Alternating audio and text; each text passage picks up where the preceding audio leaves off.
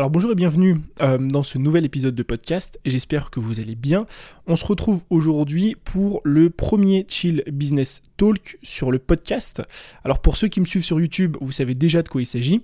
Euh, pour ceux qui ne me suivent pas forcément sur YouTube, qui viennent de me découvrir, qui ont écouté les podcasts, euh, vous ne connaissez pas, donc je vous explique le concept et je le rappelle aux autres. C'est très simple. L'idée c'est que je récolte des questions sur Instagram au travers d'une FAQ. c'est des questions qui sont sur vos problématiques, ce sont vos questions par rapport à votre situation. C'est pas une FAQ euh, personnelle sur euh, mes projets, ce que je vais faire demain, etc. Et je réponds tout simplement à ces questions en vidéo. Donc à l'époque, les premiers épisodes, c'était des vidéos YouTube uniquement, et j'ai décidé de ramener bah, justement ce concept aussi sur le podcast, puisque je le trouve très intéressant. C'est des épisodes qui sont à chaque fois extrêmement longs, 30, 45 minutes, parfois une heure, où il y a beaucoup de valeur ajoutée, donc je trouve que euh, le format se, prête extrêmement bien au podcast. Euh, deux petites choses avant de démarrer. Si euh, vous voulez voir les anciens épisodes, malheureusement ils sont pas dispo en podcast, il vous suffit d'aller sur YouTube, et il y a une playlist complète, il y a déjà 4 ou 5 épisodes dans le passé, et à chaque fois, vu que c'est des questions que mon audience se pose, c'est probablement des questions que vous vous êtes déjà posées, donc ça peut être intéressant de regarder ça. Et la deuxième chose, c'est que j'ai décidé de simplifier un petit peu la récolte des questions et j'ai créé un typeform. Je vous ai mis euh, le lien juste en dessous dans la description sur le podcast et sur YouTube. Euh, il n'y a pas besoin de laisser votre mail, etc. C'est pas pour récolter quoi que ce soit. Euh, en fait, euh, j'ai toujours utilisé les FAQ Instagram pour récolter les questions, sauf que c'est un peu problématique parce qu'il y a plein de gens qui me suivent pas ou qui ne sont pas forcément sur Instagram. Et en plus de ça, il faut voir passer la FAQ et euh, il faut aussi avoir une question à ce moment donné. Donc il y a plein de facteurs qui font que, euh, même si là je dois avoir une quarantaine de questions, évidemment je vais pas toutes les traiter, je trouvais ça plus simple d'avoir un typeform. Vous allez poser vos questions dans le typeform et ça me permettra moi de faire plus régulièrement des épisodes avec des questions que vous vous poser. Donc n'hésitez pas à aller me poser une question, plein de questions, 50 questions, peu importe. Et moi ensuite, je ferai avec au cours des prochains épisodes. Ok? Donc euh, on est parti. Avec la première question, je vais sélectionner euh, la question de Geoffrey. Donc Geoffrey durant coaching. Euh, comment savoir si notre compte Instagram évolue correctement? Alors je vous avoue, c'est pas anodin si je choisis cette question, c'est parce que un client me l'a posé il y a deux semaines en arrière et je trouvais que c'était assez intéressant. En fait, bien souvent, quand on va juger de l'évolution d'un compte Instagram, euh, mais pas que, ça peut être aussi l'évolution d'une chaîne YouTube, ça peut être euh, euh, le résultat d'un lancement, etc., on va avoir tendance à juger par rapport à un nombre. C'est-à-dire que, voilà, moi j'ai gagné 50 abonnés ce mois-ci, c'est bien ou c'est pas bien. Et le problème, c'est que quand on juge avec des nombres, donc des chiffres et des nombres, on va de suite se comparer à d'autres personnes. Par exemple, moi, euh, sur Instagram, quand j'avais 45 000 abonnés, j'ai gagné en moyenne 2 à 3 000 abonnés par mois. Donc, ce qui était euh, génial, c'est une super croissance. Euh, sauf que si vous avez 200 abonnés, 500, voire même 1000, voire même 5000, gagner 2 à 3 000 abonnés par mois, donc ce nombre-là, c'est très très compliqué, ou en tout cas c'est une croissance qui est hors du commun. Et donc ce que moi je recommande quand il s'agit de juger de quelque chose, donc encore une fois ça peut être votre croissance, ça peut être les résultats d'un lancement, ça peut être ce que vous voulez, ça va être plus de le faire en pourcentage. Donc ce que moi j'ai répondu à ma cliente, ce que je trouve intéressant en termes de croissance, quand on a un petit compte, je mets des guillemets sur le, terme petit parce que 1000 euh, abonnés ça reste quand même 1000 personnes, ce qui est énorme. Euh, pour moi une bonne croissance c'est entre 10 et 20%. Euh, entre 10 et 20%. Donc si vous avez 1000 abonnés, vous gagnez en moyenne 100 à 200 abonnés par mois. Si euh, vous n'êtes pas à 100 abonnés, donc à 10%, mais que vous êtes à 7%, c'est pas très grave, ça reste quand même une bonne croissance. Euh, si vous êtes en dessous de, de, 1000 abonnés, donc jusqu'à 1000 abonnés, c'est des bons horizons. Plus euh, le compte grandit, plus le pourcentage va diminuer. si vous avez 50 abonnés et que vous gagnez 5 abonnés sur le mois, 5 abonnés c'est vraiment pas énorme, c'est facile à trouver, bah en fait vous êtes déjà à vos 10%. Donc plus l'audience va grossir, plus le pourcentage va être faible en moyenne. Et moi, je vous invite vraiment à raisonner de cette façon-là. Donc, je ne peux pas vous donner de fourchette parce que il euh, y a plein de facteurs à prendre en compte, mais je trouve en tout cas, pour donner une fourchette un peu basse, que 10 à 20% quand on a à peu près euh, une petite audience, 1000, 2000 abonnés, c'est intéressant. Et après, bah, plus on grandit, plus le pourcentage va réduire finalement. Moi, par exemple, j'avais à l'époque 46 euh, 000 abonnés, je gagnais entre 2000 et 3000 abonnés par mois quand j'avais une très bonne croissance. Sinon, ça tournait autour de 1000, 1005.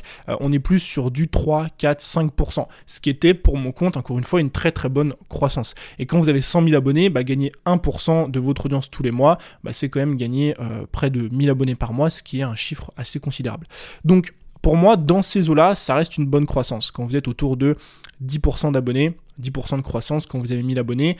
Si vous avez 10 000 abonnés, on va dire que euh, à peu près 3, 4, 5% de croissance, c'est intéressant. Ça veut dire que vous gagnez chaque mois entre 400 à 500 abonnés. Voilà, dans, les, ces eaux-là. Et encore une fois, si vous avez 30 000 abonnés, bah, vous réduisez, réduisez pardon, euh, ce, euh, ce chiffre-là. deuxième question de Charlot. il en a posé plusieurs, donc je pense que je vais répondre à plusieurs questions, je verrai bien. Comment fixer son prix pour sa première formation? C'est une question que je trouve intéressante. Euh, le pricing, c'est absolument pas un domaine que je maîtrise plus que ça. Je sais qu'il y a plein de d'études et de théories euh, au niveau du pricing. Il y a notamment un concept qui s'appelle euh, l'élasticité des prix. C'est un concept qui est intéressant parce que ça nous donne plein de data. l'élasticité des prix, c'est quoi? C'est un concept qui explique que il existe des fourchettes de prix, notamment sur les produits qui sont inférieurs à 100 euros, qui font qu'en fait on peut augmenter le prix, donc le prix est élastique, sans pour autant que euh, la demande diminue. Et c'est hyper intéressant. Pourquoi? Parce que ça veut dire que vous allez pouvoir passer d'un produit, donc d'une formation par exemple, vous allez pouvoir la passer de 50 à 60 euros euh, sans pour autant diminuer votre nombre de ventes. Parce qu'on a une certaine élasticité des prix, il y a une fourchette, hein, une sorte de range euh, dans laquelle en fait le fait de monter le prix n'influe pas sur la difficulté de vendre. Euh, c'est un concept que je trouve intéressant, que j'ai un peu étudié, mais pas plus que ça, parce que pour moi, l'élasticité des prix, elle, elle fonctionne en fait notamment avec tous les produits un petit peu lambda. Euh, c'est des études qui sont menées sur les produits ménagers, sur les trucs que vous allez acheter aux hypermarchés. Euh, quand on, vend du service, quand on vend de la formation en ligne, euh, on est sur des problématiques qui sont totalement différentes. on a un achat qui répond à un vrai problème, un vrai besoin, il y a un argumentaire derrière, il y a une page de vente. Donc pour moi, c'est très différent. La deuxième chose, donc en plus de l'élasticité des prix, le deuxième euh, point important quand il s'agit de fixer son prix de formation, c'est qu'en fait, tout est question euh, de croyance. Euh, il y a certaines personnes qui vont débarquer dans le domaine de la formation en ligne, mais pas que, dans le domaine du service, bref sur Internet, qui auront aucune difficulté à vendre une formation 500, 1000, 1500, 2000, 10 000 euros parfois, ça arrive, euh, parce qu'elles n'ont aucune croyance, barrière limitante en ce qui concerne l'argent, les dépenses, etc. Euh, les croyances peuvent être euh, inculquées par rapport à votre famille, comment vous avez grandi, toutes ces choses, etc. Donc ça, c'est un deuxième facteur. Si aujourd'hui vous sentez que bah, vous avez du mal à tarifer cher, par exemple, il faut peut-être aller creuser dans vos croyances. Qu'est-ce que l'argent pour vous? Comment euh, a impacté l'argent, votre enfance, comment votre enfance a impacté l'argent, inversement. Bref, vous posez des questions par rapport à ça, euh, parce que si vous avez grandi dans une famille dans laquelle bah, gagner de l'argent c'était compliqué, euh, dans laquelle pour gagner de l'argent il fallait travailler très très très très très très très très dur, ce qui a été le cas pour moi par exemple, eh bien forcément vous allez dans votre tête vous dire que vous ne pouvez pas pricer aussi cher parce que, entre guillemets, ce n'est qu'un produit numérique. Bref, il y a plein de choses. Mais en tout cas, mon conseil, et je pense que c'est euh, la chose la plus importante que je dis à chaque fois quand il, concerne de, quand il s'agit de pricing, c'est de fixer un prix de formation euh, avec lequel on est à l'aise de communiquer. Et quand je dis à l'aise, c'est pas en mode euh, ok, je trouve que c'est un bon prix et c'est terminé. C'est est-ce que je suis capable, si je mets cette formation à ce tarif-là, d'en parler tous les jours, à tout le monde, tout le temps? C'est-à-dire, ok, quand quelqu'un me demande une information sur mon produit, je lui dis ok, bah voilà, ça c'est ma formation, elle coûte tant. Est-ce que quand je lui donne le tarif, euh, j'ai besoin d'argumenter? Est-ce que je me sens pas légitime? Est-ce que j'ai une friction? Est-ce que j'ai peur? Est-ce que j'ai des craintes? Est-ce que j'ai peur qu'elle me juge? Etc. Le but, c'est de trouver un prix de formation avec lequel vous êtes 100% à l'aise et 100% aligné. Pourquoi? Parce que ce qui freine le plus une personne quand il s'agit de vendre, donc que ce soit encore une fois une formation, un service, un produit, bah, ça va être tout simplement la fréquence. La plupart des gens qui réalisent des lancements euh, mauvais, je mets des guillemets sur le terme mauvais, mais euh, qui ne font pas de très bons lancements, c'est tout simplement parce qu'elles ne parlent pas assez de leurs offres. C'est des personnes qui font un lancement, qui font un post Instagram, deux stories le jour où euh, le produit est, ouvert, les, les, portes de la formation s'ouvrent, et une ou deux stories le jour où elles ferment et c'est terminé. Euh, entre les deux dates, entre les 15 jours, on n'en entend plus parler, parce que c'est des gens qui sont pas alignés avec le prix, bien souvent, qui ont peur d'en parler, qui ont peur du jugement, qui ont peur de toutes ces choses. Et donc le simple fait euh, de fixer un tarif de formation avec lequel vous êtes 100% aligné, de suite va y avoir une sorte de déclic qui va se faire, qui est que vous allez en parler beaucoup plus facilement, beaucoup plus fréquemment, et vous aurez beaucoup plus de résultats. Euh, c'est une data malheureusement qu'on peut difficilement traquer, mais je suis sincèrement convaincu qu'il vaut mieux vendre une formation à 100 euros, ok, plutôt que 300 par exemple, c'est-à-dire trois fois moins cher, mais euh, être tellement aligné avec ce prix que vous allez en parler beaucoup plus, et ce qui va finalement couvrir le gap, et vous allez gagner beaucoup plus, vous allez faire un, un meilleur lancement avec cette formation à 100 euros, plutôt que la formation à 300, parce que vous êtes plus aligné, parce que vous allez en parler plus fréquemment et parce que finalement vous allez beaucoup plus vendre. Donc le meilleur conseil que je puisse donner, parce que euh, le pricing c'est tout un, art et ce serait compliqué de donner euh, vraiment une stratégie derrière, c'est vraiment de fixer un prix avec lequel on est 100% euh, aligné. Question suivante de Clément Bravo. Comment tu fais pour mettre ton cerveau sur off? J'ai trop d'idées, ça m'empêche de dormir. Alors, euh, je, suis comme toi. Je pense que euh, on est tous pareils en fait. C'est j'aime bien j'aime bien faire ce FAQ parce que ça ça me permet de vous dire ce qu'est la vérité. Euh, sur l'entrepreneuriat, sur plein de choses. Euh, croire qu'il euh, existe un entrepreneur sur Terre qui n'a pas le cerveau qui fume H24, alors il y en a sûrement évidemment, mais la grande majorité sont exactement dans la même situation que, que toi Clément et que d'autres personnes. Donc c'est très difficile pour moi de mettre mon cerveau en off, même quand j'essaie de le mettre en off, c'est-à-dire quand j'essaye de aller me balader dans la forêt, me balader en ville, m'entraîner, bref, faire quoi que ce soit, bah en fait j'ai plein d'idées qui me viennent. Et d'un côté, c'est négatif entre guillemets, quoique je suis même pas sûr, hein, parce que bah, on pense tout le temps au business, mais d'un autre côté c'est ultra positif, parce qu'en général c'est pendant ces périodes où euh, je lâche un peu le pied, où je réfléchis moins, où je fais d'autres activités, que j'ai les meilleures idées du monde. Ok? Euh, Ce que moi je fais, je pense que c'est la chose la plus importante à comprendre, c'est que le cerveau, il n'est pas fait pour euh, conserver de l'information. Le cerveau n'est pas fait pour conserver une information, le cerveau est fait pour générer de l'information. Il n'est pas fait pour garder une idée, il est fait pour trouver des idées. Et c'est une chose que j'ai mis en place récemment sur euh, Notion, sur mon téléphone, impératif de le mettre sur le téléphone vraiment, c'est de créer une note qui s'appelle Pense bête. Euh, cette note-là, avant je l'avais pas. Euh, et honnêtement, depuis que je l'ai, ça m'a sauvé la vie. Alors c'est un bien grand mot, mais ça a réduit ma charge mentale euh, considérablement, je pense d'au moins 90%. Cette note, elle est très simple. C'est euh, un pense-bête. Et comme on note des trucs sur un post-it et on le colle au mur, l'idée du pense-bête, c'est quoi? C'est que dès que vous avez une idée, vous la capturez dans le pense-bête. Ça peut être n'importe quoi. Moi, je vais vous lire mon pense-bête. Enfin, je vais lire deux trois idées que j'ai dans mon pense-bête pour vous montrer un petit peu de quoi il s'agit. Donc le pense-bête, il est là. Euh, faire une intro rapide à Séoul quand le contenu s'adresse à mon audience. Je sais même pas ce que ça veut dire. comment j'organise ma vie et comment être plus productif. Ça, c'est une idée euh, de euh, vidéo. 6529 crypto Twitter, Alex Baker crypto. Donc ça, en fait, c'est un, un, mec qui parle de crypto sur Twitter. Setup Twitter, republication, euh, formation qui ne repose pas sur les algorithmes, etc. Bref, dans cette note, je note tout. C'est-à-dire que quand j'ai une idée de vidéo, je la note. Quand j'ai une idée de formation, je la note. Quand j'entends un truc, une info à retenir, un compte à suivre, un machin, je note. Et euh, pourquoi ça m'aide énormément? Parce que ça permet du coup de vider mon cerveau. Mon cerveau n'est plus là pour stocker de l'information, parce que l'information est stockée dans mon pense-bête. Elle est là pour générer de l'information. Ce qui fait finalement que euh, ça me permet de vider mon cerveau et c'est là où viennent les idées les plus créatives. Maintenant, euh, donc ça, ça permet finalement de décharger de la, charge mentale, de toujours penser à des trucs. Non, tu penses à un truc, hop, ça part direct sur le pense-bête. Ton cerveau, c'est transitoire. Plus rien ne stocke dans le cerveau. Et là, tu verras que la charge mentale va être réduite. Maintenant, deuxième chose importante. Le pense-bête, il faut le vider. Parce que tout comme tu notes sur des post-it, les post-it, tu les gardes pas collés contre le mur 365, euh, je vais arriver, 365 jours par an. Euh, comment je trie mon pense-bête? Je le fais en général une fois par semaine, tous les lundis. Euh, et bah, tout simplement, je transfère ce que j'ai à transférer. C'est-à-dire que bah, je note des idées de vidéos YouTube. Donc les idées, bah, je les prends, je les stocke dans euh, mon stock d'idées de vidéos YouTube. Quand c'est des idées de formation, je vais dans le stock d'idées de formation, je stocke les idées, etc. Quand c'est des trucs à faire, des ressources, des machins, je vais voir les ressources, je les mets dans un onglet ressources. Euh, l'idée, c'est de reset, entre guillemets, le pense-bête tous les lundis.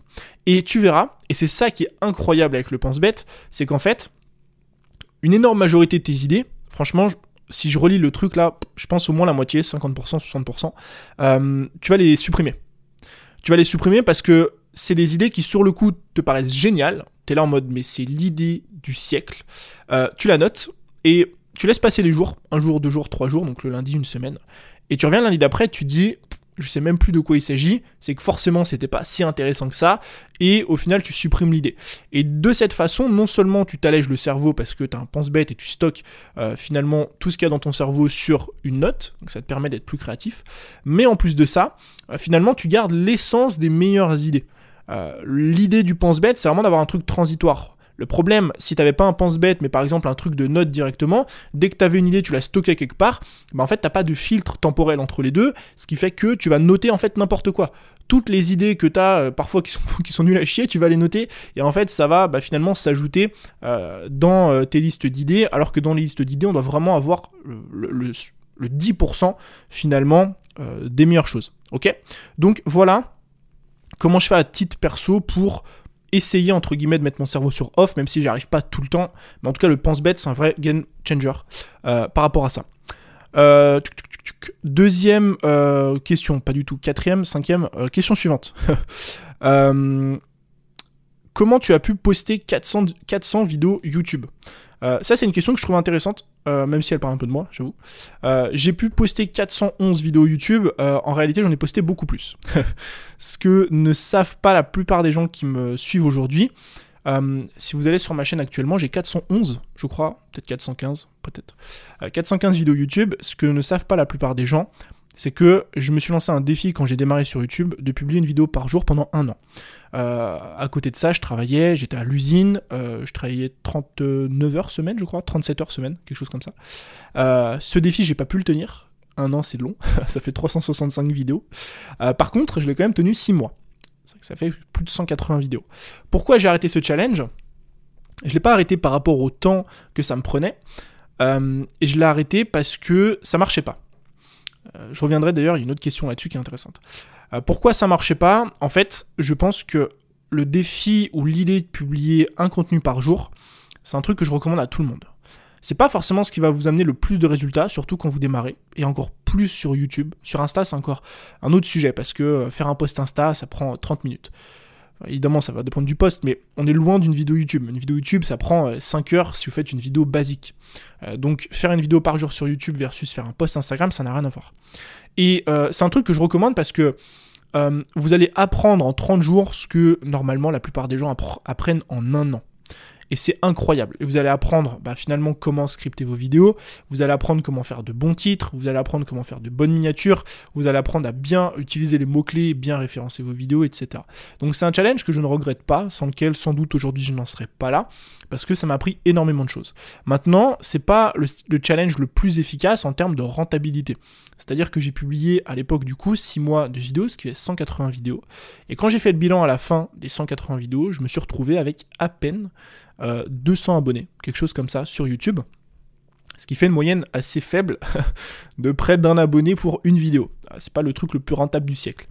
Pourquoi? Bah Parce qu'en fait, euh, les gens sur YouTube vous suivent quand vous faites des bons contenus.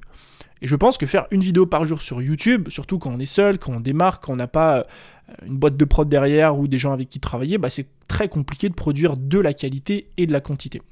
Euh, donc j'ai décidé d'arrêter, de me mettre à publier moins de vidéos, d'augmenter la qualité euh, des vidéos, et c'est ça finalement qui a fait que euh, ma chaîne YouTube a commencé à décoller. Bref, parenthèse terminée.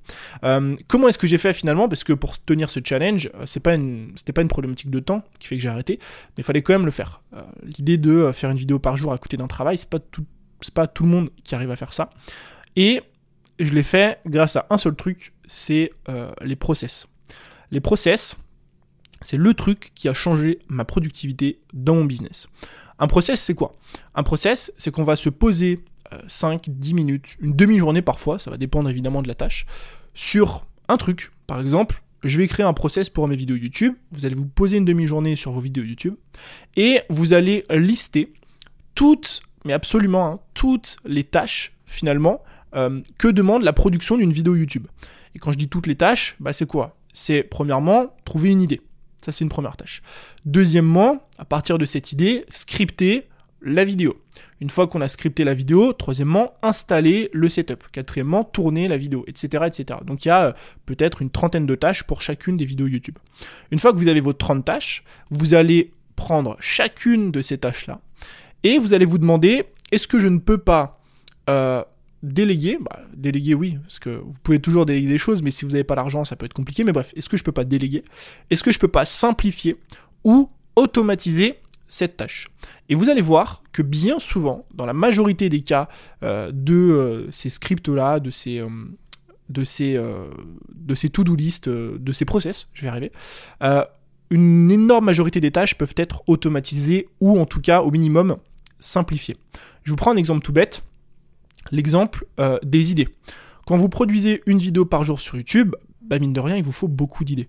Donc ce que j'ai fait, plutôt que de me pointer tous les jours comme ça, assis devant ma caméra, à me dire bah en fait de quoi je vais parler aujourd'hui, je me suis pris deux heures et j'ai listé plus de 100 idées de vidéos YouTube. Donc j'ai listé, j'ai utilisé des méthodes de brainstorming, je suis allé voir sur YouTube avec des outils, etc. Bref, l'idée c'était d'arriver de me dire, bah voilà, pendant les 3 prochains mois, j'ai absolument toutes les vidéos que je dois publier. Et là, vous gagnez déjà au minimum 5 à 10 minutes par jour. La deuxième chose qui m'a beaucoup aidé, donc c'est encore une fois lié un petit peu à ces idées de, de process et de simplification, c'était sur la partie de tournage. Parce qu'il faut savoir que ce qui prend, euh, pas le plus de temps, mais ce qui prenait moi à l'époque beaucoup de temps, c'était l'installation du setup. Installer un setup YouTube, c'est peut-être 5 à 10 minutes. Quand euh, vous faites des vidéos très simples, moi à l'époque je faisais des vidéos simples parce que je pouvais pas euh, produire une vidéo par jour incroyable, et eh bien je parlais peut-être pendant 8 à 10 minutes et après je faisais des cuts, bref. Le tournage me prenait en moyenne un quart d'heure. Donc j'avais 10 minutes de setup pour 15 minutes de vidéo. C'était le truc le moins rentable du siècle. Et donc je me suis dit, comment est-ce que je peux gagner du temps là-dessus? Bah c'est simple, plutôt que d'installer le setup tous les jours pendant 10 minutes et tourner une vidéo pendant 15 minutes et ranger le setup encore pendant 10 minutes, je vais installer le setup, je vais tourner 10 vidéos d'un coup et ensuite je vais défaire le setup. Ce qui fait que vous vous retrouvez à optimiser et à gagner 10 minutes, euh, même plus 10-15 minutes entre l'installation et la désinstallation du setup sur chacune de vos vidéos. Et ça encore une fois, ça vous fait gagner un temps qui est très considérable. Euh, autre chose que j'ai fait à l'époque sur les process, euh, c'est que je me suis fait une liste de mots-clés SEO. Euh, pourquoi? Parce que quand vous voulez référencer une vidéo sur YouTube, vous avez besoin de mots-clés. Les mots-clés, c'est les recherches qui sont associées à une vidéo. Si vous faites une vidéo comment être plus productif, vous allez mettre des mots-clés du genre comment être plus productif, être plus productif, méthode de productivité, bref, tous, tous ces trucs-là. Et là, c'est pareil à chaque fois que je devais publier une vidéo YouTube, je me retrouvais finalement à euh, me mettre devant mon ordi, à me dire ok, euh, quel mot-clé je vais choisir, machin, faire mes recherches, etc. Euh, ce que j'ai fait, une demi-journée, encore une fois, j'ai créé des dossiers de mots-clés par thématique et par sujet. Par exemple, je parlais de YouTube, j'avais une liste de mots-clés avec les scores à côté, donc les scores de référencement, par rapport à YouTube. J'avais une liste de mots-clés par rapport à Instagram, une liste de mots-clés par rapport à la productivité, une liste de mots-clés par rapport, etc. Et donc je me retrouvais, dès qu'il fallait publier une vidéo, à avoir directement les mots-clés, je faisais des copier-coller, c'était terminé. Pareil pour les miniatures, enfin bref, il y a plein de choses euh, que j'ai fait pour justement optimiser tout ça. Et donc l'idée, c'est que si aujourd'hui vous voulez gagner en productivité, que vous n'avez pas forcément les moyens de déléguer ou que euh, vous ne voulez pas déléguer ces tâches-là et que vous voulez juste les faire vous, eh bien, euh, détaillez vraiment chacune des étapes pour vous posez la question est-ce que je peux pas la déléguer? Est-ce que je peux pas l'automatiser? Parce que vous allez voir qu'il y a plein de tâches que vous faites à la main qui peuvent être aujourd'hui automatisées. Ou euh, est-ce que je ne peux pas bah, finalement la simplifier, gagner du temps par rapport à ça? Et en étant un petit peu créatif, vous allez voir que euh, vous pouvez gagner du temps sur chacune des tâches. Et quand vous produisez beaucoup de contenu, à la fin du mois, ça fait plusieurs heures de gagner. Ok? Donc voilà pour euh, cette question. question suivante de... Euh, quelle question je vais prendre euh, Invest Thinking, tu vas prendre celle-là. Que préfères-tu le plus dans ton business? Ce que je préfère le plus dans mon business, euh, c'est la création. Je pense que ça a pris du temps. J'ai pris du temps à comprendre ça. Je pensais que passer un moment, c'était... Je, je, sais même pas ce que c'était, mais ça a pris du temps en fait à comprendre que ce que j'aimais c'était créer. En fait, je pense que le danger moi, le danger euh, auquel j'ai fait face, la pression que j'avais, c'était la pression des casquettes. Euh, quand vous vous intéressez à un sujet, quand vous commencez à parler de, de, choses sur Internet, quand vous commencez à créer du contenu, il y a plein de gens qui vont vous dire spécialise-toi, positionnement unique, etc. etc. Alors il y a plein d'écoles, il y en a qui sont pour, il y en a qui sont contre. Moi, je suis un peu mitigé. Parce que l'idée d'avoir un positionnement plus précis, c'est intéressant pour vous différencier des autres. Mais moi, j'avais un problème avec ça. C'est que euh, j'avais pas envie d'avoir une casquette sur la tête et de rien faire d'autre. Il y en a plein, ça leur convient. Il y en a qui sont euh, coach en productivité. Vous allez sur leur chaîne YouTube, il y a euh, 12 000 vidéos de productivité. Sur leur compte Insta, il y a 12 000 posts de productivité. Ils ont 5 formations sur la productivité et c'est vraiment cadré. Ce qui est génial, hein. encore une fois, encore heureux qu'il y ait des personnes comme ça, des experts et des spécialistes. Moi, le problème, c'est que j'ai jamais aimé avoir qu'une casquette. Je savais que si je gardais cette casquette sur la tête, au bout d'un moment, en fait, euh, j'aurais pas pu m'y tenir. J'aurais pu, j'aurais dû changer, j'aurais dû faire autre chose. Et j'ai décidé de ne pas me mettre de casquette précise, même si euh, bah, les gens vous en mettent une indirectement par rapport au contenu que vous allez créer. Moi, je sais qu'il y a plein de personnes qui euh, se réfèrent à moi par rapport à Instagram, parce que j'ai fait plein de vidéos sur le sujet, etc. Euh, mais j'ai pas envie de me dire expert forcément Instagram, parce que j'ai pas envie d'avoir que cette casquette-là. Moi, j'aime parler de tout, j'aime parler de développement personnel, j'aime parler de productivité, j'aime faire ces vidéos-là qui n'ont aucun sens, et qui littéralement traitent de plein de sujets. Et finalement, une des choses qui rassemble tout ça, c'est la création. Euh, j'aime créer du contenu, j'aime créer des formations, j'aime créer des vidéos, j'aime parler, j'aime parler des idées, et je pense que c'est une des choses que je préfère le plus dans mon business. Et en plus de préférer cette chose-là, le gros avantage, euh, c'est que j'ai pas de casquette. Et du coup, vu que j'ai pas de casquette, enfin que moi je m'en mets pas à titre personnel, après si les gens me mettent des casquettes, euh, grand bien leur face, mais moi je m'en mets pas, ce qui fait que dès que j'ai envie de parler d'un sujet, je le fais. j'ai sorti il y a quelques jours des vidéos sur l'intelligence artificielle, J'en ai une qui sort la semaine prochaine, euh, tout simplement parce que c'est des sujets qui m'intéressent, j'ai envie d'en parler. Est-ce que tout le monde, toutes les personnes qui me suivent vont s'intéresser à ce truc-là? Je pense pas. Est-ce que moi, ça me fait plaisir d'en parler parce que je m'intéresse vraiment à ce sujet? Oui. Et l'avantage de ne pas avoir de casquette, c'est ça, c'est que moi j'ai une certaine liberté dans ma création et c'est quelque chose qui me fait euh, vraiment, euh, vraiment kiffer. question suivante. comment avoir plus d'écoute sur un podcast? C'est une question qui est hyper intéressante. Euh, j'avais sorti une vidéo YouTube que je vous invite à aller regarder si jamais. Euh, c'est une formation gratuite sur YouTube directement, il n'y a pas de mail à laisser, euh, tout ça. de 45 minutes sur comment se lancer sur les réseaux sociaux en 2023. Et à l'intérieur, je parle du podcast. Et une chose que je dis dans le podcast, donc le podcast, pour redéfinir un petit peu l'opportunité selon moi, c'est que c'est un très très très très bon format pour créer du contenu et développer une audience, tout simplement parce que vous avez une proximité avec votre audience sur le podcast que vous n'avez quasiment sur aucune autre plateforme. En moyenne, 8 euh, personnes sur 10 écoutent un podcast jusqu'à la fin. Ce qui est en termes de rétention énormissime, beaucoup plus que YouTube, beaucoup plus qu'Insta, euh, tout ce que vous voulez. Le gros inconvénient du podcast, c'est que malheureusement, euh, sur un podcast, on a une découvrabilité qui est très complexe. Pourquoi? Parce que sur YouTube, vous avez le SEO. Donc euh, le SEO, c'est des personnes qui vont sur YouTube directement, qui ont des problématiques et qui vont taper par exemple euh, comment perdre du poids, voilà, ou euh, circuit abdos et elles vont regarder des vidéos. Sur Google, c'est pareil, et sur Instagram, Pinterest, ouais, Pinterest c'est encore différent, mais sur Instagram, TikTok, LinkedIn, etc., qui sont des réseaux sociaux, bah en fait, vous avez un fil d'actualité, vous créez du contenu et on vous découvre un petit peu comme ça. Sur le podcast, on n'est ni dans l'un ni dans l'autre. C'est-à-dire que on n'a pas trop de moteurs de recherche. C'est rare que les gens aillent sur un podcast et tapent euh, comment perdre du poids, par exemple. Euh, et on n'est pas non plus sur un réseau social. Il n'y a pas de fil d'actualité, de gens qui partagent des trucs, etc. Ce qui rend la découvrabilité assez complexe, à mon sens. Pour moi, il y a deux grandes méthodes pour finalement faire connaître son podcast. La première, c'est d'amener des gens d'une plateforme extérieure. Donc là, vous avez deux options. Si vous avez déjà une audience aujourd'hui, super. Vous dites à ces gens-là, par exemple, vous avez un compte Insta, vous dites, bah voilà, je viens de lancer un podcast, allez, venez écouter mon podcast. Et euh, ce qui fait que vous allez ramener ces gens-là, ça va faire de la traction. Euh, cette traction va peut-être amener d'autres personnes sur des podcasts à vous écouter. Donc il y a ça. Euh, l'autre option, si vous n'avez pas d'audience, à mon sens, l'une des meilleures, c'est de vous filmer quand vous faites des podcasts, comme je le fais là, de couper des mini-clips et de publier ça un petit peu partout sur Internet et vous dites que c'est extrait de votre podcast et les gens vont aller finalement écouter votre podcast. C'est un peu euh, pour moi le 20-80 de la découvrabilité du podcast. Et l'autre méthode, c'est euh, la plus connue et euh, une des plus efficaces, hein, pour ça que tout le monde fait ça, c'est d'aller faire des interviews. donc vous de votre côté, vous pouvez inviter des gens, ce qui est une bonne idée, mais surtout d'aller sur d'autres finalement podcasts, de vous faire inviter. Pourquoi? Parce que le podcast, c'est un microcosme. Euh, il y a, alors évidemment, il y a plein de personnes qui écoutent des podcasts, mais aujourd'hui, en 2023, il n'y a pas beaucoup de podcasts. C'est pas comme les chaînes YouTube ou les comptes Instagram. Des podcasts de business, il y en a peut-être une dizaine, un petit peu plus, mais pour vous donner un ordre d'idée par rapport à Insta, il y a 200 millions euh, de, comptes, euh, des podcasts sur le développement personnel, etc. Ce qui fait que si on est intéressé, par exemple, si je suis intéressé par la productivité, le fait de vous faire inviter sur un podcast de productivité et que vous aussi vous parlez de productivité, bah finalement, moi j'écoute le podcast où vous êtes interviewé, je me dis tiens, ce mec ou cette meuf là, elle est trop intéressante, bah en fait je vais découvrir son podcast parce qu'apparemment elle a un podcast, donc je vais aller écouter. Et vu qu'en fait, les utilisateurs sont déjà habitués au podcast, c'est beaucoup plus simple pour vous de les, convertir. La grosse erreur qu'essayent de faire beaucoup de personnes, que font beaucoup de personnes, c'est de vouloir convaincre des gens qui n'écoutent pas de podcast d'aller écouter des podcasts. C'est la pire chose que vous puissiez faire.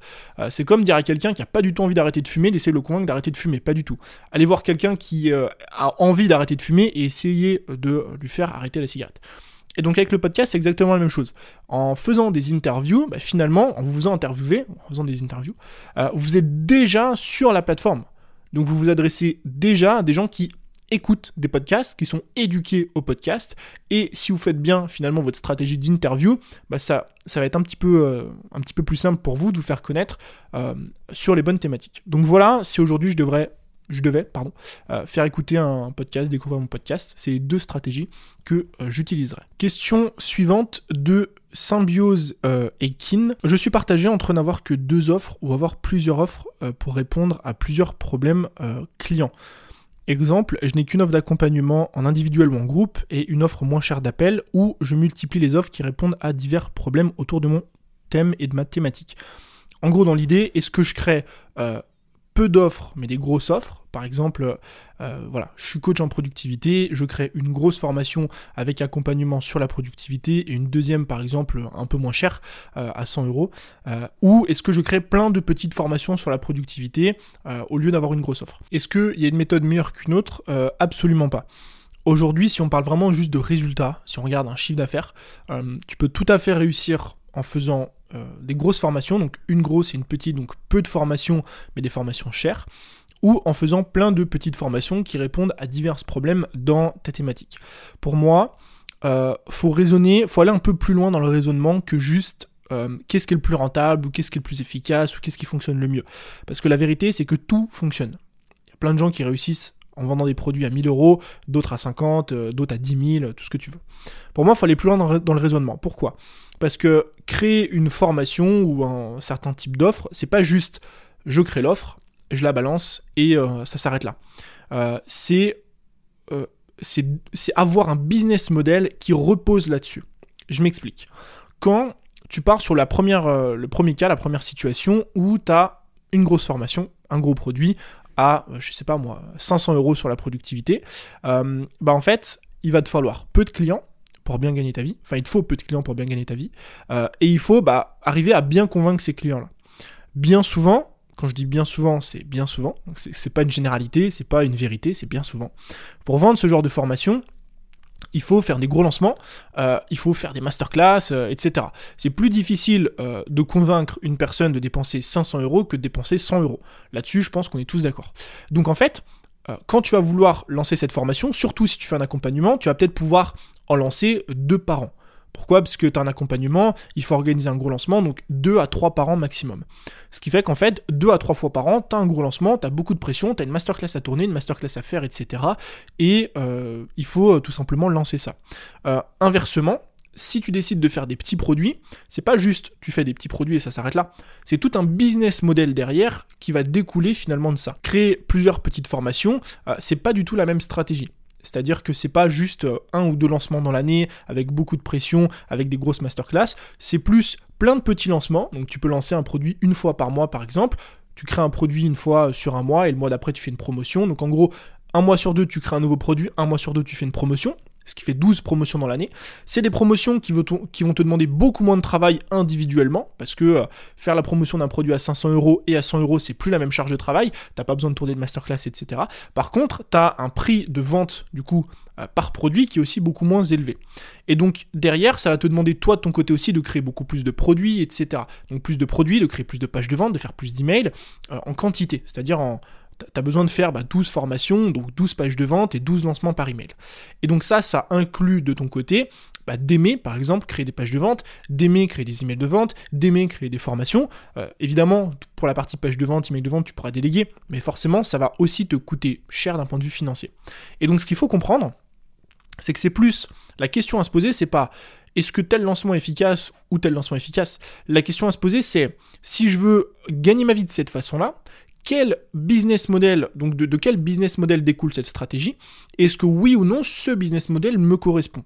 Si par exemple tu adores euh, créer des pages de vente, euh, tu adores euh, créer des formations, c'est-à-dire que le fait de prendre une problématique, d'amener, d'apporter une solution à cette problématique-là, de créer le, produit, d'amener des solutions à tes clients, de réfléchir à des idées innovantes par rapport à ça, bah, peut-être que te tourner vers plusieurs petites formations qui répondent à différents problèmes de ton client, c'est intéressant.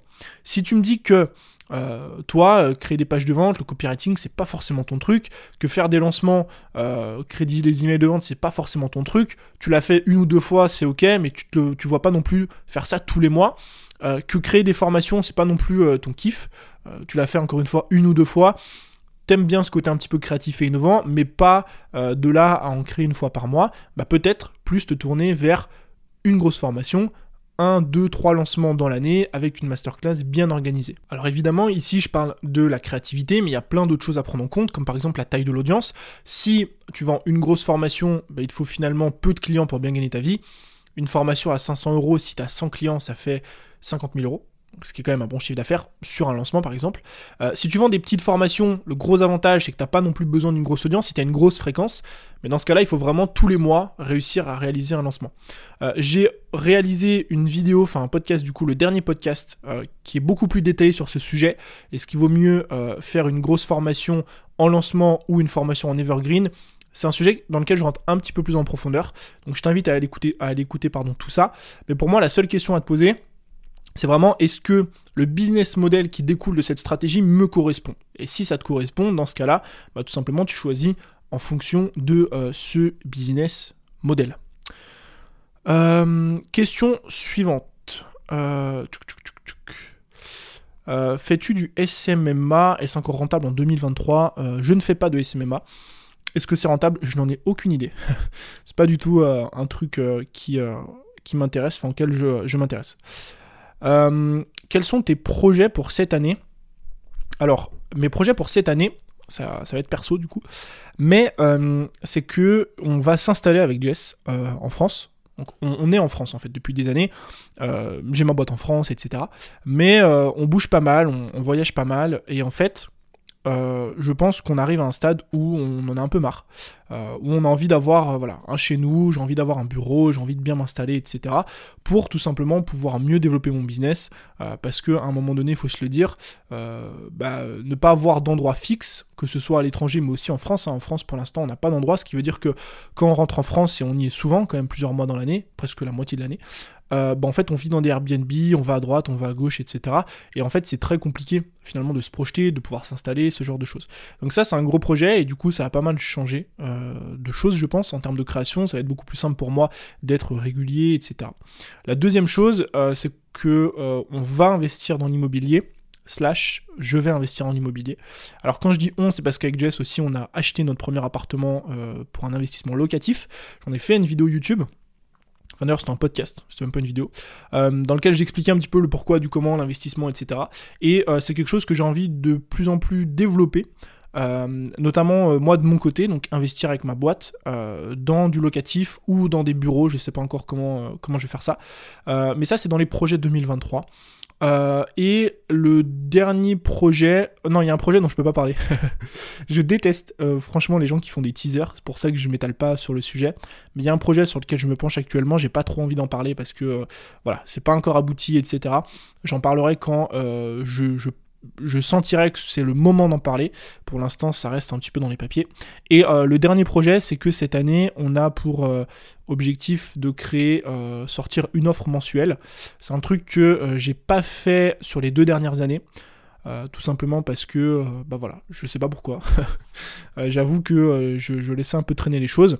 Et cette année, on a décidé de, voilà, de mettre un petit peu les bouchées doubles, de se dire, bah tous les mois, on va sortir ou faire la promotion d'une offre, donc sortir une nouvelle offre ou faire la promotion d'une offre existante.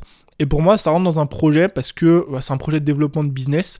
Euh, le fait d'avoir une telle fréquence, de sortir un produit ou une offre par mois ou faire une promotion par mois, c'est forcément augmenter la fréquence d'achat et par conséquent le chiffre d'affaires. Donc on a pas mal d'objectifs cette année, mais euh, mis à part ça, donc ils sont quand même des projets, hein, euh, on va pas se mentir, assez intéressants. J'ai pas spécialement de projet, si ce n'est continuer à faire du, contenu et à sortir des formations. Euh, est-ce que tu as toujours voulu être formateur? Quel autre métier aurais-tu aimé faire? Alors, j'ai euh, pas toujours euh, voulu être formateur. Pour dire vrai, je me suis lancé sur, sur YouTube en 2017. Et l'idée derrière cette chaîne YouTube, c'était de monter un business. Moi, j'avais vraiment pour idée de monter un business. Je me disais pas juste je me lance sur YouTube et on verra comment ça se passe par la suite, etc. Voilà, j'avais vraiment cette idée en tête. Je vais lancer une chaîne YouTube. Je vais parler au début bah, un peu de tout et de rien. Euh, je lisais des bouquins sur des sujets, je parlais de ça. au début, donc ça parlait d'email, j'ai parlé de développement personnel, j'ai parlé de peur, j'ai parlé euh, de sport, j'ai traité tous les sujets possibles au monde. Et petit à petit, ça s'est aiguillé vers certaines choses. Et euh, j'ai découvert une sorte de passion pour la création de contenu. et par la suite, du coup, pour les formations. Et en fait, ce qui m'a fait aimer plus que tout le métier de formateur, c'est dans un premier temps la partie créative. Pourquoi? Parce que ce que j'aime dans la création des formations, c'est la partie conception c'est euh, partir d'un problème essayer de trouver des solutions innovantes pour résoudre ce problème. Et dans un second temps, euh, c'est la partie liberté. Pourquoi? Parce que moi, l'une de mes valeurs, si ce n'est la valeur la plus forte, c'est la liberté. Et je trouve que bah, vendre des formations en ligne, c'est euh, un peu le saint graal de la liberté. Euh, parce que, alors évidemment, ça va dépendre du type de formation. Si vous faites des formations avec accompagnement CPF et tout ça, on est loin de la liberté. Mais moi, en tout cas, les formations comme je les vois et comme je les vends, c'est le summum de la liberté parce que vous créez votre produit de votre côté, vous le mettez sur une sorte de place publique où vous dites aux gens, voilà, je viens de sortir ça. pour ceux que ça intéresse, bah, achetez et puis vous verrez bien. Et voilà. C'est-à-dire qu'il n'y a, pas de contraintes, il n'y a pas d'organisation à avoir, des calls à faire, des machins, des rendez-vous, des trucs, ce qui fait qu'il y a une liberté incroyable et c'est pour ça que je continue euh, tout simplement à créer des formations. De un, parce que j'adore ça, pour le côté créatif, et de deux, parce qu'il euh, y a une valeur de liberté qui est hyper intéressante. Si je n'avais pas fait formateur, je pense que euh, l'autre métier que j'aurais fait, c'est vidéaste. Pourquoi? Alors vidéaste, pas euh, youtubeur, enfin je pense que j'aurais fait des vidéos sur YouTube, mais euh, vraiment vidéaste au sens euh, pur du terme, prendre une caméra et filmer pour des gens. parce que j'ai un attrait pour la vidéo sans commune mesure. J'adore la vidéo. Quand je dis la vidéo, c'est pas regarder des vidéos sur YouTube, hein. c'est que je suis passionné par la vidéo, par la, la, technique de la vidéo, par les éclairages, par toutes ces choses qui font qu'on rend une scène une image belle. Euh, j'ai suivi des formations sur la vidéo, j'ai lu des bouquins sur la vidéo, euh, des bouquins sur les lumières, euh, sur les lumens, sur plein de trucs comme ça. Et justement, je pense que si je n'avais pas fait formateur, j'aurais fait vidéaste, pour la simple et bonne raison qu'on reste dans cette idée de créativité, que j'aime, que ça touche à la vidéo, que j'aime aussi, et qu'on a ce côté aussi raconter des histoires, storytelling, marketing et toutes ces choses. donc voilà. comment savoir faire du contenu de valeur. Je n'arrive pas à faire que de l'information. Comment faire un contenu super attractif? Euh, Ouais, je vais répondre à cette question. Comment euh, faire du contenu de valeur? Comment faire du contenu de valeur? En fait, il faut comprendre que le contenu, quand vous créez du contenu sur Internet, il y a différents niveaux de valeur. C'est-à-dire que les gens qui, vous disent euh, fais, euh, apporte de la valeur, crée du contenu à valeur ajoutée, on, reste quand même dans quelque chose d'hyper théorique et de très très large. Euh, la valeur, elle peut prendre plein de formes. donc vous pouvez noter comme ça si ça peut vous aider. pour moi, il n'y a pas une seule façon d'apporter de la valeur. Je peux pas vous dire, bah en fait voilà, c'est comme ça qu'on crée un contenu de valeur. Pour moi, il y a la valeur informative. La valeur informative, c'est donner une information à quelqu'un. c'est le, niveau de valeur le moins élevé. Par exemple, je sais pas moi, aujourd'hui, euh, vous passez euh, deux heures à trier votre boîte mail. c'est une valeur informative. Pourquoi c'est une valeur informative? Parce que grâce à cette information, moi de mon côté, je vais pouvoir directement bah, changer les choses pour gagner du temps. Deuxièmement, on a la valeur d'action, la valeur d'exercice ou d'action, c'est donner directement une méthode. Par exemple, je prends cette information, je passe deux heures par jour, euh, je sais pas moi, à checker mes mails, eh bien voici deux méthodes, ou deux façons, ou deux exercices, ou deux choses à faire, ou deux astuces, ou ce que vous voulez, pour ne plus passer du temps sur votre boîte mail. Donc là, on monte d'un niveau, ce que font la plupart des gens hein, finalement, c'est d'amener ce genre de conseils. troisième niveau d'information, on va avoir tout ce qui est système. Euh, les systèmes, c'est quoi? Donc c'est ou des systèmes innovants qu'on ne connaît pas, donc c'est-à-dire de nouvelles idées. Mais bien souvent, un système, c'est une suite d'étapes. Une méthodologie, par exemple, c'est un système. Pourquoi? Parce que c'est efficace et c'est un niveau supérieur, parce que euh, on passe en général avec des systèmes et des, méthodologies d'un point A à un point B. C'est pas une bride d'informations qu'on va voir comme ça. Par exemple, si je vous dis bah euh, aujourd'hui vous devez manger 1,3 g de protéines par kilo de poids de corps pour prendre du muscle, c'est une information. Par contre, si je vous dis, tenez, voici une méthodologie complète de A à Z pour prendre du muscle, donc je vais t'expliquer comment partir de ton poids de corps, euh, comment, euh, ce que tu dois manger, comment structurer des entraînements, etc., etc., etc. Là, on est sur une méthodologie complète. Exemple de contenu sur une méthodologie complète, j'ai fait une vidéo il y a un mois en arrière de 0 à 40 000 abonnés sur Instagram en 10 étapes. Cette vidéo, c'est déstructuré, donc j'ai déstructuré dans cette vidéo étape par étape ce que je ferais si je devais demain repartir de zéro sur Instagram. On est sur un contenu méthodologique avec un système. Pourquoi? Parce que je prends la problématique et j'y réponds de A à Z avec une liste d'étapes et de choses à mettre en place. Et dernier contenu, c'est le contenu qui est le moins utilisé. Et pourtant, à mon sens, c'est celui qui apporte le plus de valeur, donc c'est celui qui est le plus haut dans la pyramide de la valeur des contenus c'est les contenus philosophiques. Pourquoi? Parce que les contenus philosophiques, euh, c'est les contenus qui vont vous apporter le plus de résultats ou qui vont euh, enclencher le plus de changements. Une personne qui euh, a envie d'être productive, je vais vous expliquer. Une personne qui a envie d'être productive, vous pouvez lui donner toutes les informations du monde. C'est-à-dire que euh, vous pouvez lui dire voilà, tu passes deux heures par jour sur ta boîte mail, tu scrolles sur ton téléphone, tu fais ci, tu fais ça. Vous pouvez lui donner des méthodes. Alors voilà comment ne plus être euh, accro à ton téléphone, voilà comment ne plus faire ci, ne plus faire ça. À partir du moment où dans sa tête, il n'y aura pas un déclic psychologique par rapport à ses croyances, par rapport à tout ça, la personne ne changera pas. Et donc la chose la plus forte, ce que vous pouvez faire finalement, qui apporte le plus de résultats à vos clients ou votre audience en termes de contenu, c'est les contenus philosophiques c'est faire en sorte d'avoir un déclic dans l'esprit des gens. Et souvent, ces contenus philosophiques tournent autour d'une question, c'est le pourquoi. Euh, et c'est pour ça qu'on dit que sur Internet, vous devez en contenu gratuit expliquer pourquoi et en contenu payant expliquer comment. Parce qu'en fait, le pourquoi, c'est ce qui va faire passer la personne à l'action, et c'est une fois qu'elle passe à l'action qu'elle va se poser la question du comment. C'est là que vous amenez la solution. Exemple, euh, dans la productivité toujours, c'est euh, pourquoi est-ce que tu procrastines aujourd'hui? Pourquoi c'est un contenu philosophique qui est très puissant Parce que je peux te donner toutes les techniques du monde pour être productif. Si tu ne comprends pas pourquoi tu procrastines aujourd'hui, euh, qu'est-ce qui fait que finalement tu es dans cette situation, et les déclics et les solutions à mettre en place, bah tu vas pas avancer. Maintenant que je t'ai expliqué pourquoi tu procrastines et les solutions à mettre en place, je peux t'amener des contenus d'information, des contenus euh, méthodologiques, des contenus avec des systèmes, etc. Donc ce que moi je ferais, c'est que j'utiliserais non pas juste le contenu philosophique, parce que ça s'adresse à un type euh, de personnes, un type d'audience, mais je ferai tous les types de contenus. Amener des contenus informatifs, qui sont vraiment, euh, je vous conseille de les amener rarement, parce que c'est pas les plus utiles, mais amener des contenus exercices et pratiques, amener des contenus méthodologiques et systèmes, et amener des contenus euh, philosophiques. C'est comme ça que vous allez pouvoir bah, finalement convaincre, aider un, maximum de personnes. question suivante. Question suivante, question suivante. Je vais prendre une euh, question. Euh, je vais prendre une dernière question. C'est pour ça que j'essaie de choisir la meilleure question. Parce que ça fait déjà une heure. Comment se motiver et être constant dans son projet? Je vais prendre celle-là. Si jamais j'y réponds vite, j'en prendrai une autre. Euh, ok, je vais prendre celle-là. Comment se motiver et être constant dans son projet? Pourquoi je prends cette question? Parce que c'est une question qui revient absolument tous les deux jours.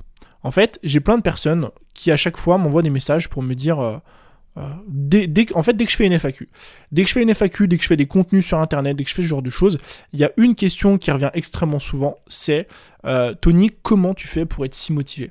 Et j'ai eu des débats avec des amis, euh, on en parle assez souvent, et moi c'est une question à laquelle j'ai du mal à répondre.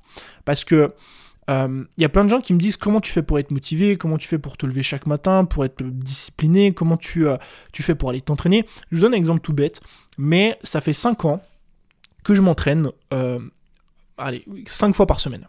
Alors oui, j'ai eu des périodes où, voilà, euh, des fois pendant une semaine je m'entraîne pas, pendant deux semaines si je suis en vacances, pendant qu'il y a eu le Covid, euh, je devais faire des entraînements maison, c'était un peu galère, mais bref.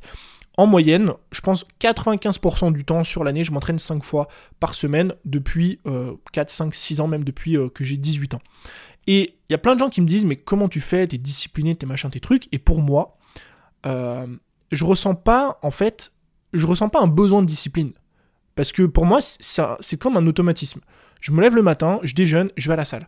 Je, rencontre en fait aucune barrière euh, motivationnelle, aucune barrière psychologique, aucune barrière physique qui, qui, me dit tiens, tu vas pas y aller aujourd'hui, j'ai la flemme. Non, j'ai jamais la flemme, j'ai toujours envie d'y aller, j'y vais. En fait, je me pose même pas la question de savoir si j'ai envie d'y aller, juste j'y vais. Et c'est pour ça que j'ai autant de mal à dire aux gens, bah, en fait, pour être motivé, voilà la technique qu'il faut utiliser, les machins, les trucs.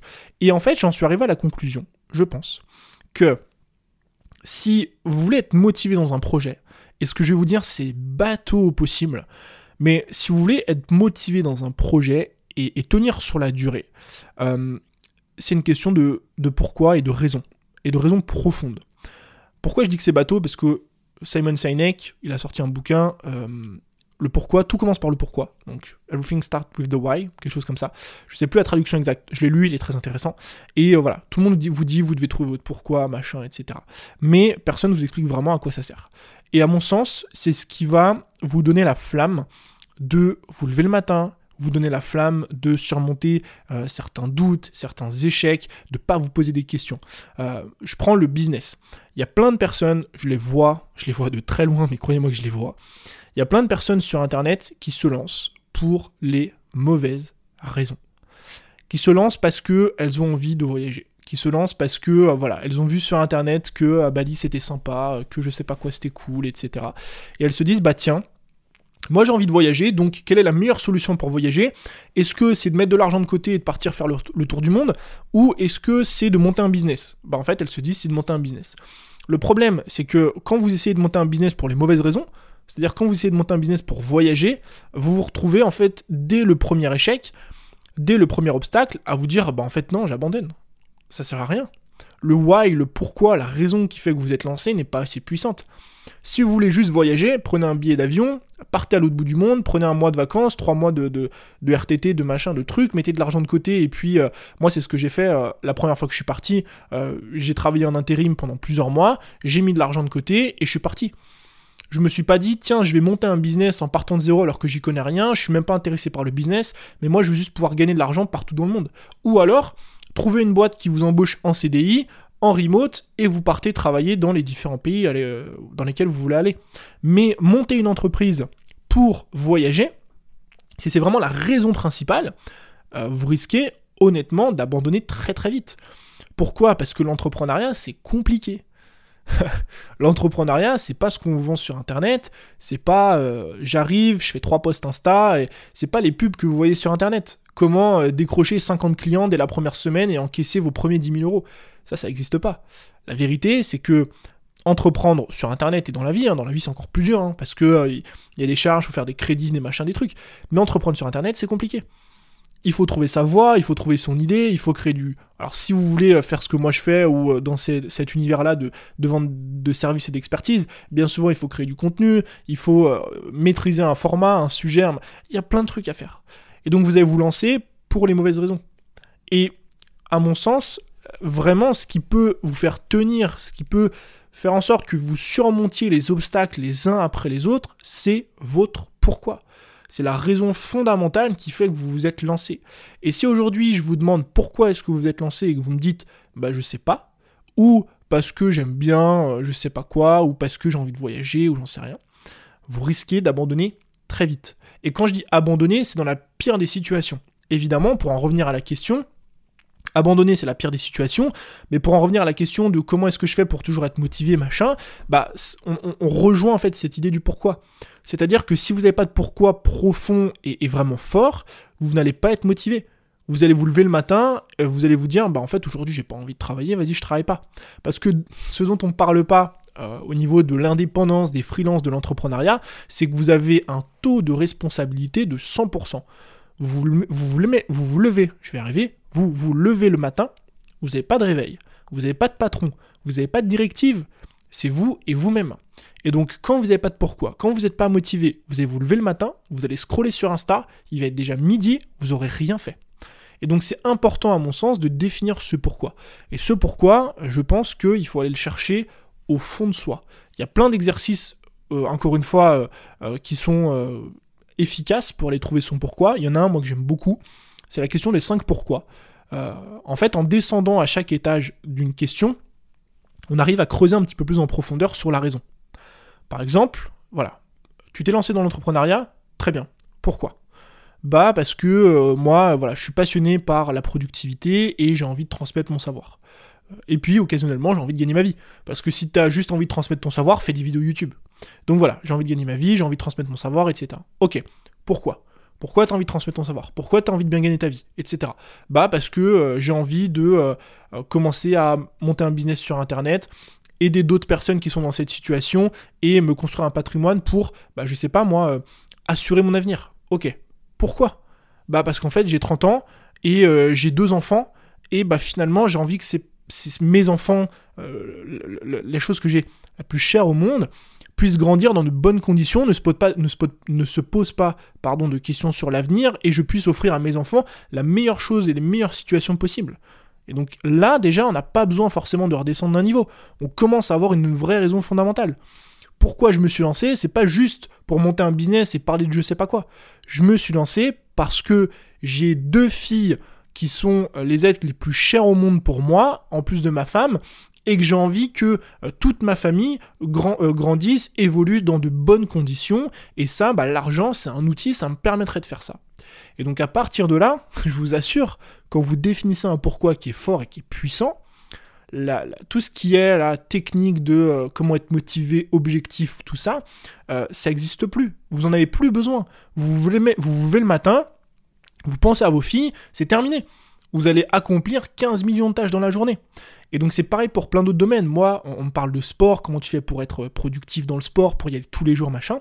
La raison, elle est simple. Et il y a un truc qu'on dit en, anglais, je, suis désolé pour l'espèce de translate bizarre là, c'est qu'en fait, euh, j'ai envie d'être un kick-ass 19.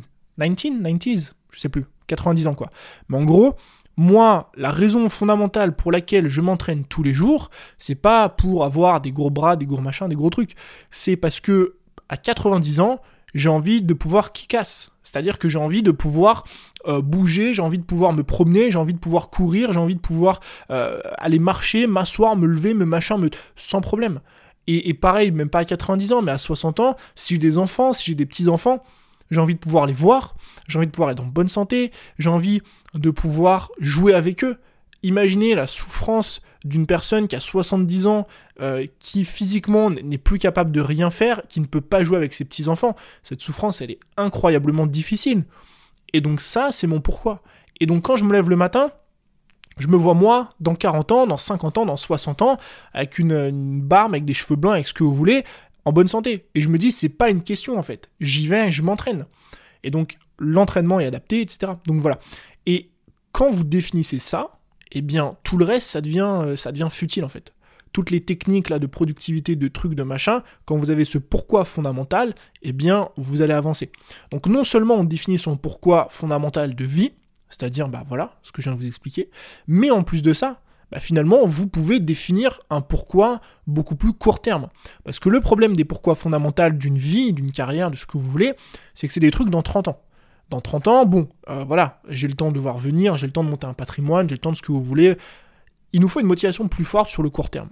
Donc ce que je vous invite à faire, c'est de prendre ce pourquoi, cette idée fondamentale, euh, et ou, une autre, hein, ce que vous voulez, mais d'essayer de vous dire comment est-ce que ça, ça peut se retranscrire dans 5 ans, dans 3 ans, dans un an.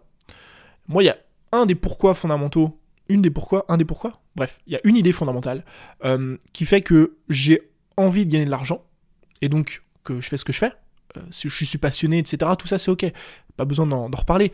Mais c'est parce que j'aimerais bien euh, un jour pouvoir aller voir mes parents et leur dire, j'arrive comme ça, je me vois déjà faire. Un jour, aller voir mes parents et poser deux contrats de travail sur la table, à 40 000 euros par an et leur dire voilà, vous allez voir euh, vos patrons et vous posez votre démission et puis moi je vous embauche. Les deux à 40 000 par an jusqu'à leur retraite. Et ça, ça c'est mon pourquoi. C'est mon pourquoi à horizon 5 ans, à horizon 3 ans, à horizon 1 an. Et encore une fois, c'est des pourquoi qui sont tellement puissants que la question de me dire est-ce que demain je vais me réveiller, est-ce que je vais faire je sais pas quoi, oh tiens aujourd'hui j'ai la flemme, je repense à ces deux contrats de travail et je vous garantis euh, que la flemme elle disparaît en un claquement de doigts. Donc il y a toujours des façons de prendre votre pourquoi fondamental et de le ramener sur du court terme. Est-ce que demain, bah, par exemple dans trois ans, euh, si jamais j'ai mes deux parents qui sont là et qui travaillent avec moi, vous allez me dire ouais mais t'auras plus de pourquoi? Bah non, il y en aura un autre qui sera arrivé. J'ai mon petit neveu. Ma soeur, elle a un enfant, je suis tonton, je suis parrain, bah là c'est pareil. Euh, ma soeur, bah, je pourrais peut-être aussi l'embaucher, je pourrais. Et donc, il faut vraiment trouver des raisons qui sont liées euh, à la raison principale pour laquelle vous vous êtes lancé et vraiment qui vous font vibrer. Si moi je viens vous voir et que je vous dis, que je vous demande pourquoi tu fais ça, et que tu m'expliques un truc et que t'as pas les frissons quand tu me l'expliques, que t'es pas là euh, avec une voix tremblotante et avec des frissons en me disant bah voilà pourquoi je fais ce que je fais aujourd'hui, ou en tout cas que t'es pas animé au minimum, évidemment les frissons c'est toujours un, c'est toujours extrapolé, mais que t'es pas au minimum animé par ce que tu fais et que t'es juste là, bah moi en fait euh, voilà, euh, j'aime bien gagner de l'argent et puis voilà, juste envie de faire ça. Bah finalement ça va être très compliqué pour toi. Encore une fois, euh, faut pas prendre tous mes dires pour des vérités. j'aime bien Aujourd'hui, enfin j'aime bien. Malheureusement aujourd'hui c'est important de mettre des guillemets parce que sinon tout le monde pense que vous êtes euh, le gourou et que euh, euh, vos vérités sont, sont, vérités. ce que je dis là, c'est peut-être pas valable pour 100% des gens. Il y a peut-être des gens qui n'ont pas besoin de pourquoi profond pour être motivés, qui juste vont avancer parce qu'ils sont ultra disciplinés et c'est ok. Euh, ça veut pas dire que vous n'allez pas réussir quand même, mais je pense en tout cas pour une grande majorité des gens que définir un pourquoi qui est fort, avoir une flamme intrinsèque, euh, c'est hyper important si vous voulez tenir sur la durée.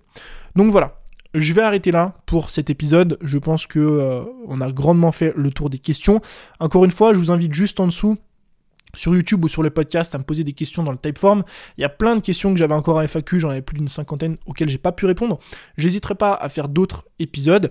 Euh, si jamais ce genre d'épisode vous plaît ou tout simplement que vous avez aimé et que vous voulez le montrer, que vous voulez soutenir le podcast, vous pouvez laisser une note 5 étoiles sur Apple Podcast. C'est des trucs anodins, tout bêtes, ça prend moins de 10 secondes littéralement, il n'y a même pas besoin de laisser de commentaires, mais moi ça m'aide énormément pour faire découvrir ce podcast. C'est une des méthodes d'ailleurs pour faire découvrir un podcast, c'est de le noter, de mettre 5 étoiles parce que ça prouve que c'est un contenu de qualité. Donc si vous preniez 10 secondes de votre journée pour le faire, sachez que ça m'aiderait énormément. Je vous remercie pour euh, bah, votre temps tout simplement et je vous dis à très bientôt dans un nouvel épisode. C'était Tony. Ciao